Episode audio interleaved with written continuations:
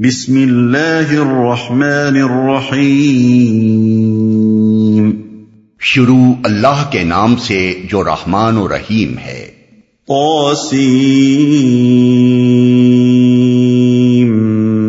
میم تلك آیات الكتاب المبین۔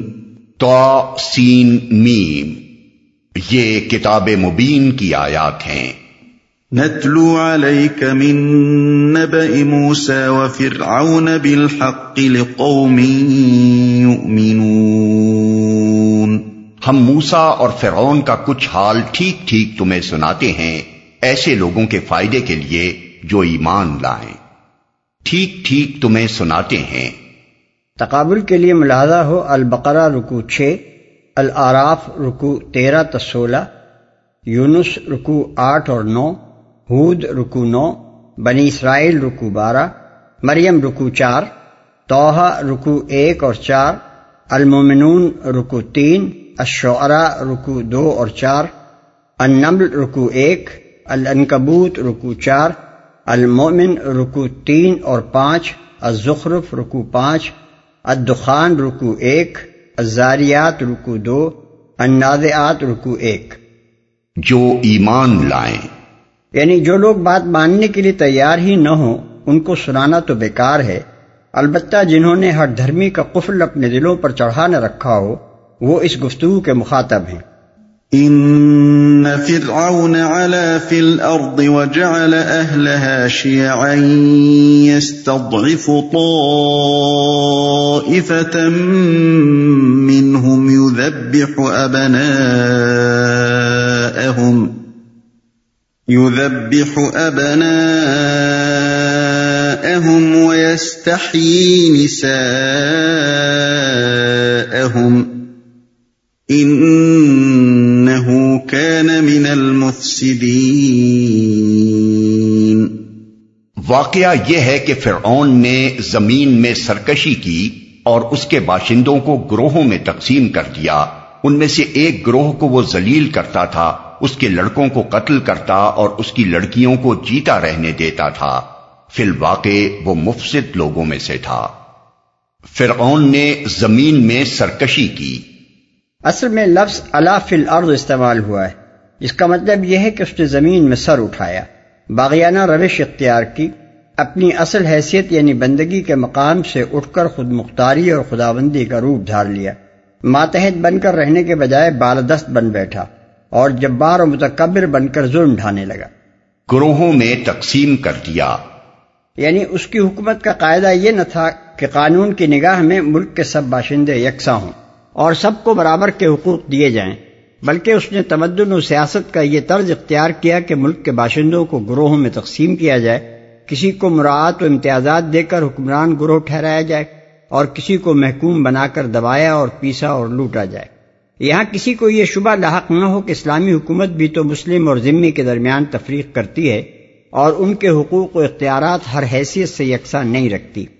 یہ شبہ اس لیے غلط ہے کہ اس فرق کی بنیاد فرعونی تفریق کے برعکس نسل، رنگ، زبان یا طبقاتی امتیاز پر نہیں ہے، بلکہ اصول اور مسلک کے اختلاف پر ہے۔ اسلامی نظام حکومت میں ذمیوں اور مسلمانوں کے درمیان قانونی حقوق میں قطن کوئی فرق نہیں ہے۔ تمام تر فرق صرف سیاسی حقوق میں ہے۔ اور اس فرق کی وجہ اس کے سوا کچھ نہیں کہ ایک اصولی حکومت میں حکمران جماعت صرف وہی ہو سکتی ہے جو حکومت کے بنیادی اصولوں کی حامی ہو۔ اس جماعت میں ہر وہ شخص داخل ہو سکتا ہے جو اس کے اصولوں کو مان لے اور ہر وہ شخص اس سے خارج ہو جاتا ہے جو ان اصولوں کا منکر ہو جائے۔ آخر اس تفریق میں اور اس فرعونی طرز تفریق میں کیا وجہ مشابہت ہے؟ جس کی بنا پر محکوم نسل کا کوئی فرد کبھی حکمران گروہ میں شامل نہیں ہو سکتا۔ جس میں محکوم نسل کے لوگوں کو سیاسی اور قانونی حقوق تو درکنار، بنیادی انسانی حقوق بھی حاصل نہیں ہوتے، حتیٰ کہ زندہ رہنے کا حق بھی ان سے چھین لیا جاتا ہے۔ جس میں محکوموں کے لیے کسی حق کی بھی کوئی ضمانت نہیں ہوتی۔ تمام فوائد و منافع اور حسنات و درجات صرف حکمران قوم کے لیے مختص ہوتے ہیں اور یہ مخصوص حقوق صرف اسی شخص کو حاصل ہوتے ہیں جو حکمران قوم میں پیدا ہو جائے۔ لڑکیوں کو جیتا رہنے دیتا تھا۔ بائبل میں اس کی جو تشریح ملتی ہے وہ یہ ہے۔ تب مصر میں ایک نیا بادشاہ ہوا جو یوسف کو نہیں جانتا تھا۔ اور اس نے اپنی قوم کے لوگوں سے کہا کہ دیکھو، اسرائیلی ہم سے زیادہ اور قوی ہو گئے سو آؤ، ہم ان کے ساتھ حکمت سے پیش آئیں۔ ایسا نہ ہو کہ جب وہ اور زیادہ ہو جائیں اور اس وقت جنگ چھڑ جائے تو ہمارے دشمنوں سے مل کر ہم سے لڑیں اور ملک سے نکل جائیں۔ اس لیے انہوں نے ان پر بیگار لینے والے مقرر کیے جو ان سے سخت کام لے کر انہیں ستائیں۔ سو انہوں نے فرعون کے لیے ذخیرے کے شہر پتوم اور رامسس بنائے۔ اور مصریوں نے بنی اسرائیل پر تشدد کر کے ان سے کام کرایا اور انہوں نے ان سے سخت محنت سے گارا اور اینٹ بنوا بنوا کر اور کھیت میں ہر قسم کی خدمت لے کر ان کی زندگی تلخ کی۔ ان کی سب خدمتیں جو وہ ان سے کراتے تھے تشدد کی تھیں۔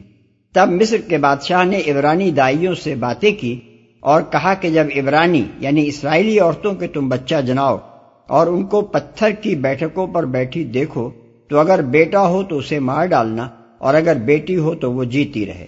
خروج باب ایک، آیت آٹھ اور سولہ۔ اس سے معلوم ہوا کہ حضرت یوسف علیہ السلام کا دور گزر جانے کے بعد مصر میں ایک قوم پرستانہ انقلاب ہوا تھا اور قبطیوں کے ہاتھ میں جب دوبارہ اقتدار آیا تو نئی قوم پرست حکومت نے بنی اسرائیل کا زور توڑنے کی پوری کوشش کی تھی۔ اس سلسلے میں صرف اتنے ہی پر اکتفا نہ کیا گیا کہ اسرائیلیوں کو ذلیل وخار کیا جاتا اور انہیں ادنا درجے کی خدمات کے لیے مخصوص کر لیا جاتا۔ بلکہ اس سے آگے بڑھ کر یہ پالیسی اختیار کی گئی کہ بنی اسرائیل کی تعداد گھٹائی جائے اور ان کے لڑکوں کو قتل کر کے صرف ان کی لڑکیوں کو زندہ رہنے دیا جائے تاکہ رفتہ رفتہ ان کی عورتیں قبطیوں کے تصرف میں آتی جائیں اور ان سے اسرائیل کے بجائے قبطی نسل پیدا ہو۔ تلمود اس کی مزید تفصیل یہ دیتی ہے کہ حضرت یوسف علیہ السلام کی وفات پر ایک صدی سے کچھ زیادہ مدت گزر جانے کے بعد یہ انقلاب ہوا تھا۔ وہ بتاتی ہے کہ نئی قوم پرست حکومت نے پہلے تو بنی اسرائیل کو ان کی زرخیز زمینوں اور ان کے مکانات اور جائیدادوں سے محروم کیا، پھر انہیں حکومت کے تمام مناسب سے بے دخل کیا۔ اس کے بعد بھی جب قبطی حکمرانوں نے محسوس کیا کہ بنی اسرائیل اور ان کے ہم مذہب مصری کافی طاقتور ہیں، تو انہوں نے اسرائیلیوں کو ذلیل وخار کرنا شروع کیا اور ان سے سخت محنت کے کام قلیل معاوضوں پر یا بلا معاوضہ لینے لگے۔ یہ تفسیر ہے قرآن کے اس بیان کی کہ مصر کی آبادی کے گروہ کو وہ ذلیل کرتا تھا۔ اور سورہ بقرہ میں اللہ تعالیٰ کے اس ارشاد کی کہ آل فرعون بنی اسرائیل کو سخت عذاب دیتے تھے۔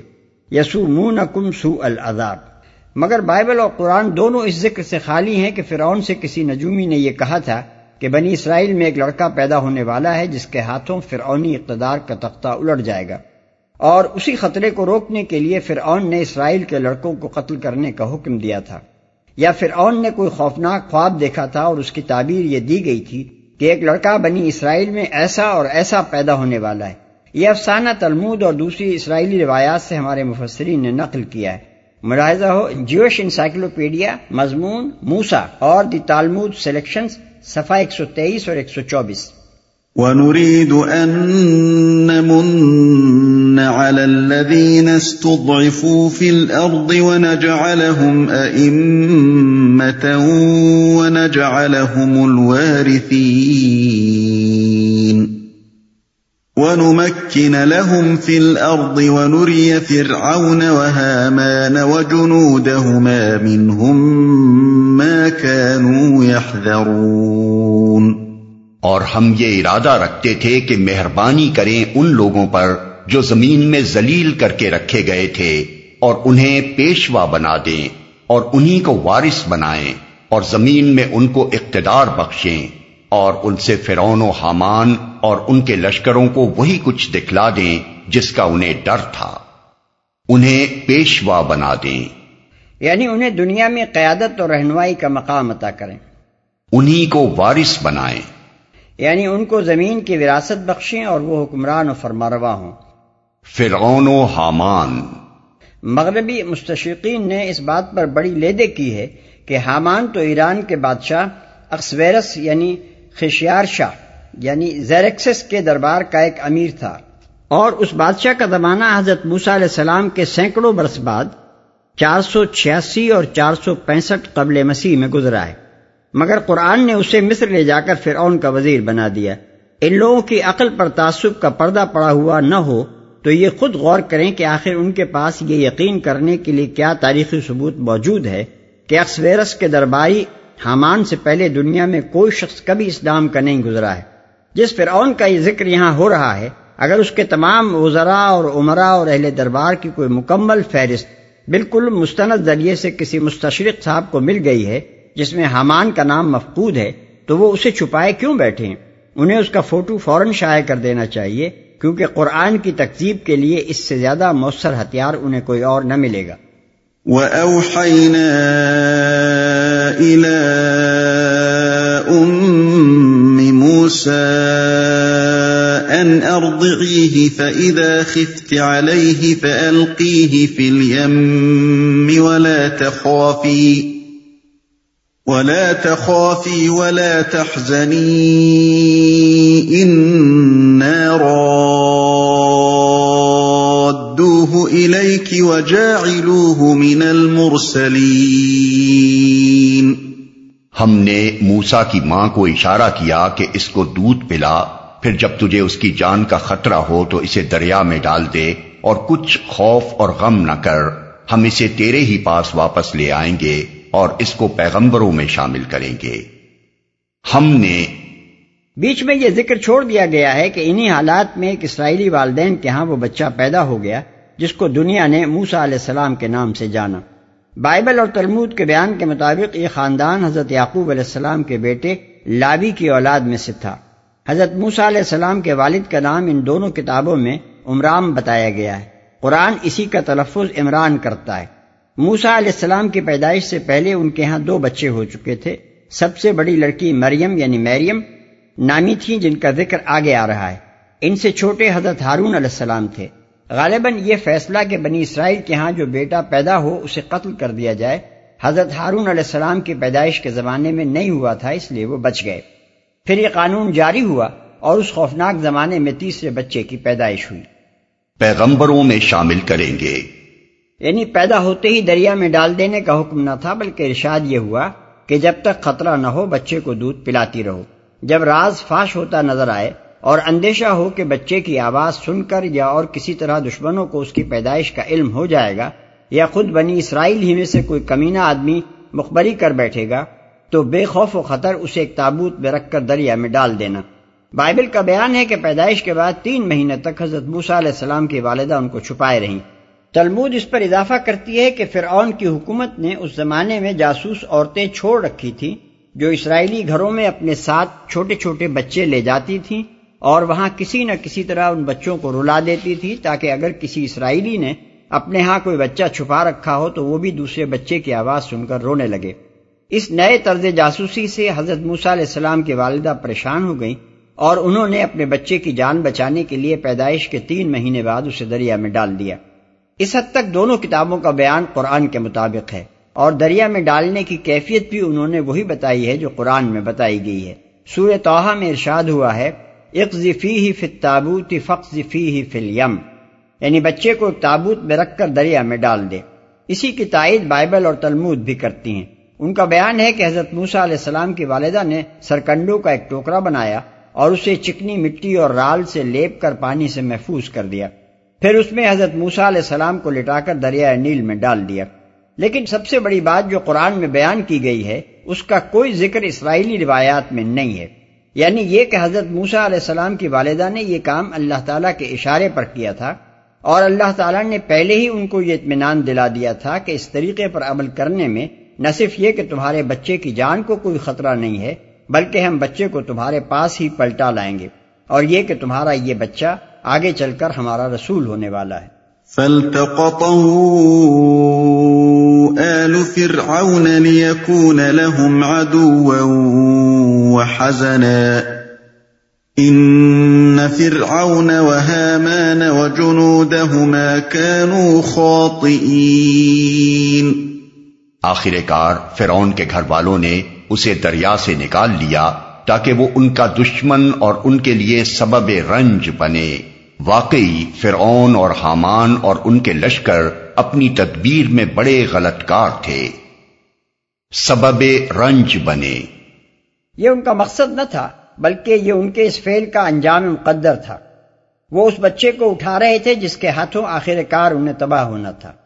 وقالت امرأة فرعون قرة عين لي ولك لا تقتلوه عسى أن ينفعنا، لا تقتلوه عسى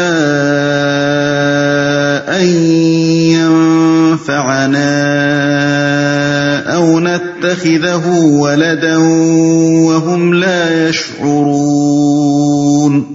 فرعون کی بیوی نے اس سے کہا، یہ میرے اور تیرے لیے آنکھوں کی ٹھنڈک ہے، اسے قتل نہ کرو۔ کیا عجب کہ یہ ہمارے لیے مفید ثابت ہو یا ہم اسے بیٹا ہی بنا لیں؟ اور وہ انجام سے بے خبر تھے۔ اسے بیٹا ہی بنا لیں۔ اس بیان سے جو صورت معاملہ صاف سمجھ میں آتی ہے، وہ یہ ہے کہ تابوت یا ٹوکرا دریا میں بہتا ہوا جب اس مقام پر پہنچا، جہاں فرعون کے محلات تھے، تو فرعون کے خدام نے اسے پکڑ لیا اور لے جا کر بادشاہ اور ملکہ کے سامنے پیش کر دیا۔ ممکن ہے کہ بادشاہ اور ملکہ خود اس وقت دریا کے کنارے سیر میں مشغول ہوں اور ان کی نگاہ اس ٹوکرے پر پڑی ہو اور انہی کے حکم سے نکالا گیا ہو۔ اس میں ایک بچہ پڑا ہوا دیکھ کر بآسانی یہ قیاس کیا جا سکتا تھا کہ یہ ضرور کسی اسرائیلی کا بچہ ہے، کیونکہ وہ ان محلوں کی طرف سے آ رہا تھا جن میں بنی اسرائیل رہتے تھے اور انہی کے بیٹے اس زمانے میں قتل کیے جا رہے تھے۔ اور انہی کے متعلق یہ توقع کی جا سکتی تھی کہ کسی نے بچے کو چھپا کر کچھ مدت تک پالا ہے اور پھر جب وہ زیادہ دیر چھپ نہ سکا تو اب اسے اس امید پر دریا میں ڈال دیا ہے کہ شاید اسی طرح اس کی جان بچ جائے اور کوئی اسے نکال کر پال لے۔ اسی بنا پر کچھ ضرورت سے زیادہ وفادار غلاموں نے عرض کیا کہ حضور اسے فوراً قتل کرا دیں۔ یہ بھی کوئی بچہ افعائی ہی ہے، لیکن فرعون کی بیوی آخر عورت تھی اور بعید نہیں کہ بے اولاد ہو۔ پھر بچہ بھی بہت پیاری صورت کا تھا، جیسا کہ سورہ تاہا میں اللہ تعالیٰ خود حضرت موسا علیہ السلام کو بتاتا ہے کہ وہ القی تو علیہ کا محبت منی یعنی میں نے اپنی طرف سے تیرے اوپر محبت ڈال دی تھی یعنی تجھے ایسی موہنی صورت دی تھی کہ دیکھنے والوں کو بے اختیار تجھ پر پیار آ جاتا تھا۔ اس لیے اس عورت سے نہ رہا گیا اور اس نے کہا کہ اسے قتل نہ کرو بلکہ لے کر پال لو۔ یہ جب ہمارے ہاں پرورش پائے گا اور ہم اسے اپنا بیٹا بنا لیں گے تو اسے کیا خبر ہوگی کہ میں اسرائیلی ہوں؟ یہ اپنے آپ کو آل فرعون ہی کا ایک فرض سمجھے گا۔ اور اس کی قابلیتیں بنی اسرائیل کے بجائے ہمارے کام آئیں گی۔ بائبل اور تلمود کا بیان ہے کہ وہ عورت جس نے حضرت موسا علیہ السلام کو پالنے اور بیٹا بنانے کے لیے کہا تھا، فرعون کی بیٹی تھی۔ لیکن قرآن صاف الفاظ میں اسے امراۃ فرعون یعنی فرعون کی بیوی کہتا ہے۔ اور ظاہر ہے کہ صدیوں بعد مرتب کی ہوئی زبانی روایات کے مقابلے میں براہ راست اللہ تعالیٰ کا بیان ہی قابل اعتماد ہے۔ کوئی وجہ نہیں کہ خامخواہ اسرائیلی روایات سے مطابقت پیدا کرنے کی خاطر عربی محاورہ و استعمال کے خلاف امراۃ فرعون کے معنی فرعون کے خاندان کی عورت کیے جائیں۔ وَأَصْبَحَ فُؤَادُ أُمِّ مُوسَى فَارِغًا إِن كَادَتْ لَتُبْدِي بِهِ لَوْلَا أَن رَّبَطْنَا عَلَىٰ قَلْبِهَا لِتَكُونَ مِنَ الْمُؤْمِنِينَ۔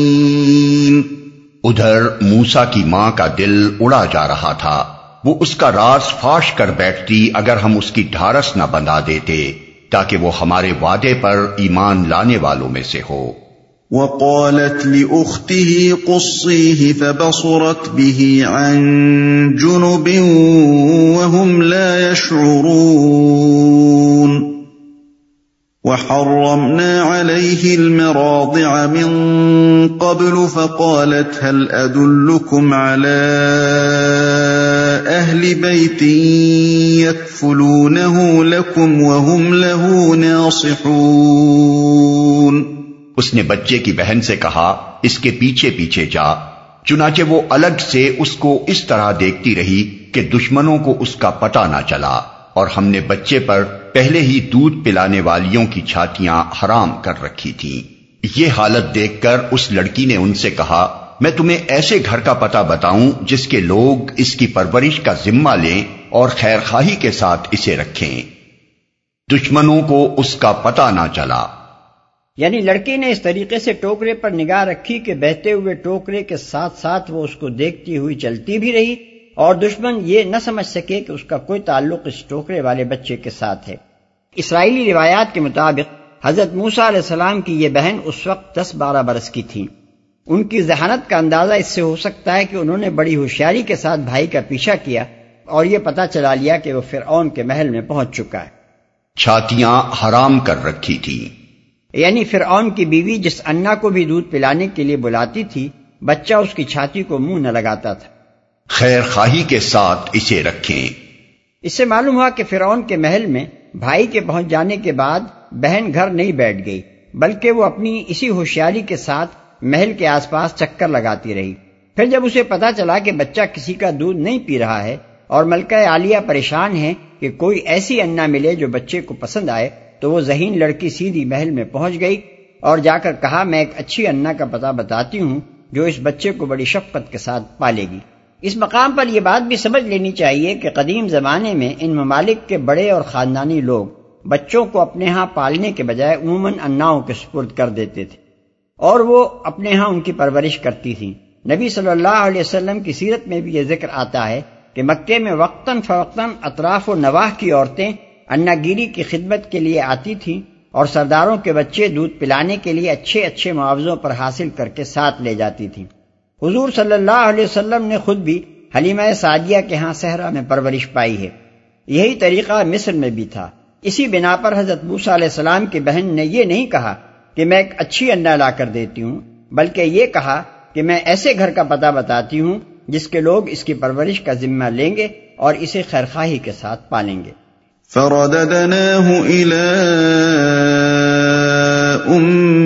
أمه كي تقر عينها ولا تحزن ولتعلم أن وعد الله حق ولتعلم أن وعد الله حق ولكن أكثرهم لا يعلمون اس طرح ہم موسا کو اس کی ماں کے پاس پلٹا لائے تاکہ اس کی آنکھیں ٹھنڈی ہوں اور وہ غمگین نہ ہو۔ اور جان لے کہ اللہ کا وعدہ سچا تھا۔ مگر اکثر لوگ اس بات کو نہیں جانتے۔ اس طرح ہم موسا کو بائبل اور تلمود سے معلوم ہوتا ہے کہ بچے کا نام موسا فرعون کے گھر میں رکھا گیا تھا۔ یہ عبرانی زبان کا نہیں، بلکہ قبطی زبان کا لفظ ہے۔ اور اس کے معنی ہیں، میں نے اسے پانی سے نکالا۔ قدیم مصری زبان سے بھی حضرت موسیٰ علیہ السلام کے نام کی یہ تخریج صحیح ثابت ہوتی ہے۔ اس زبان میں منہ پانی کو کہتے تھے اور اوشے کا مطلب تھا بچایا ہوا۔ اللہ کا وعدہ سچا تھا۔ اور اللہ کی اس حکیمانہ تدبیر کا فائدہ یہ بھی ہوا کہ حضرت موسا علیہ السلام فی الواقع فرعون کے شہزادے نہ بن سکے بلکہ اپنے ہی ماں باپ اور بہن بھائیوں میں پرورش پا کر انہیں اپنی اصلیت اچھی طرح معلوم ہو گئی۔ اپنی خاندانی روایات سے اپنے آبائی مذہب سے اور اپنی قوم سے ان کا رشتہ نہ کٹ سکا۔ وہ آل فرعون کے ایک فرد بننے کے بجائے اپنے دلی جذبات اور خیالات کے اعتبار سے پوری طرح بنی اسرائیل کے ایک فرد بن کر اٹھے۔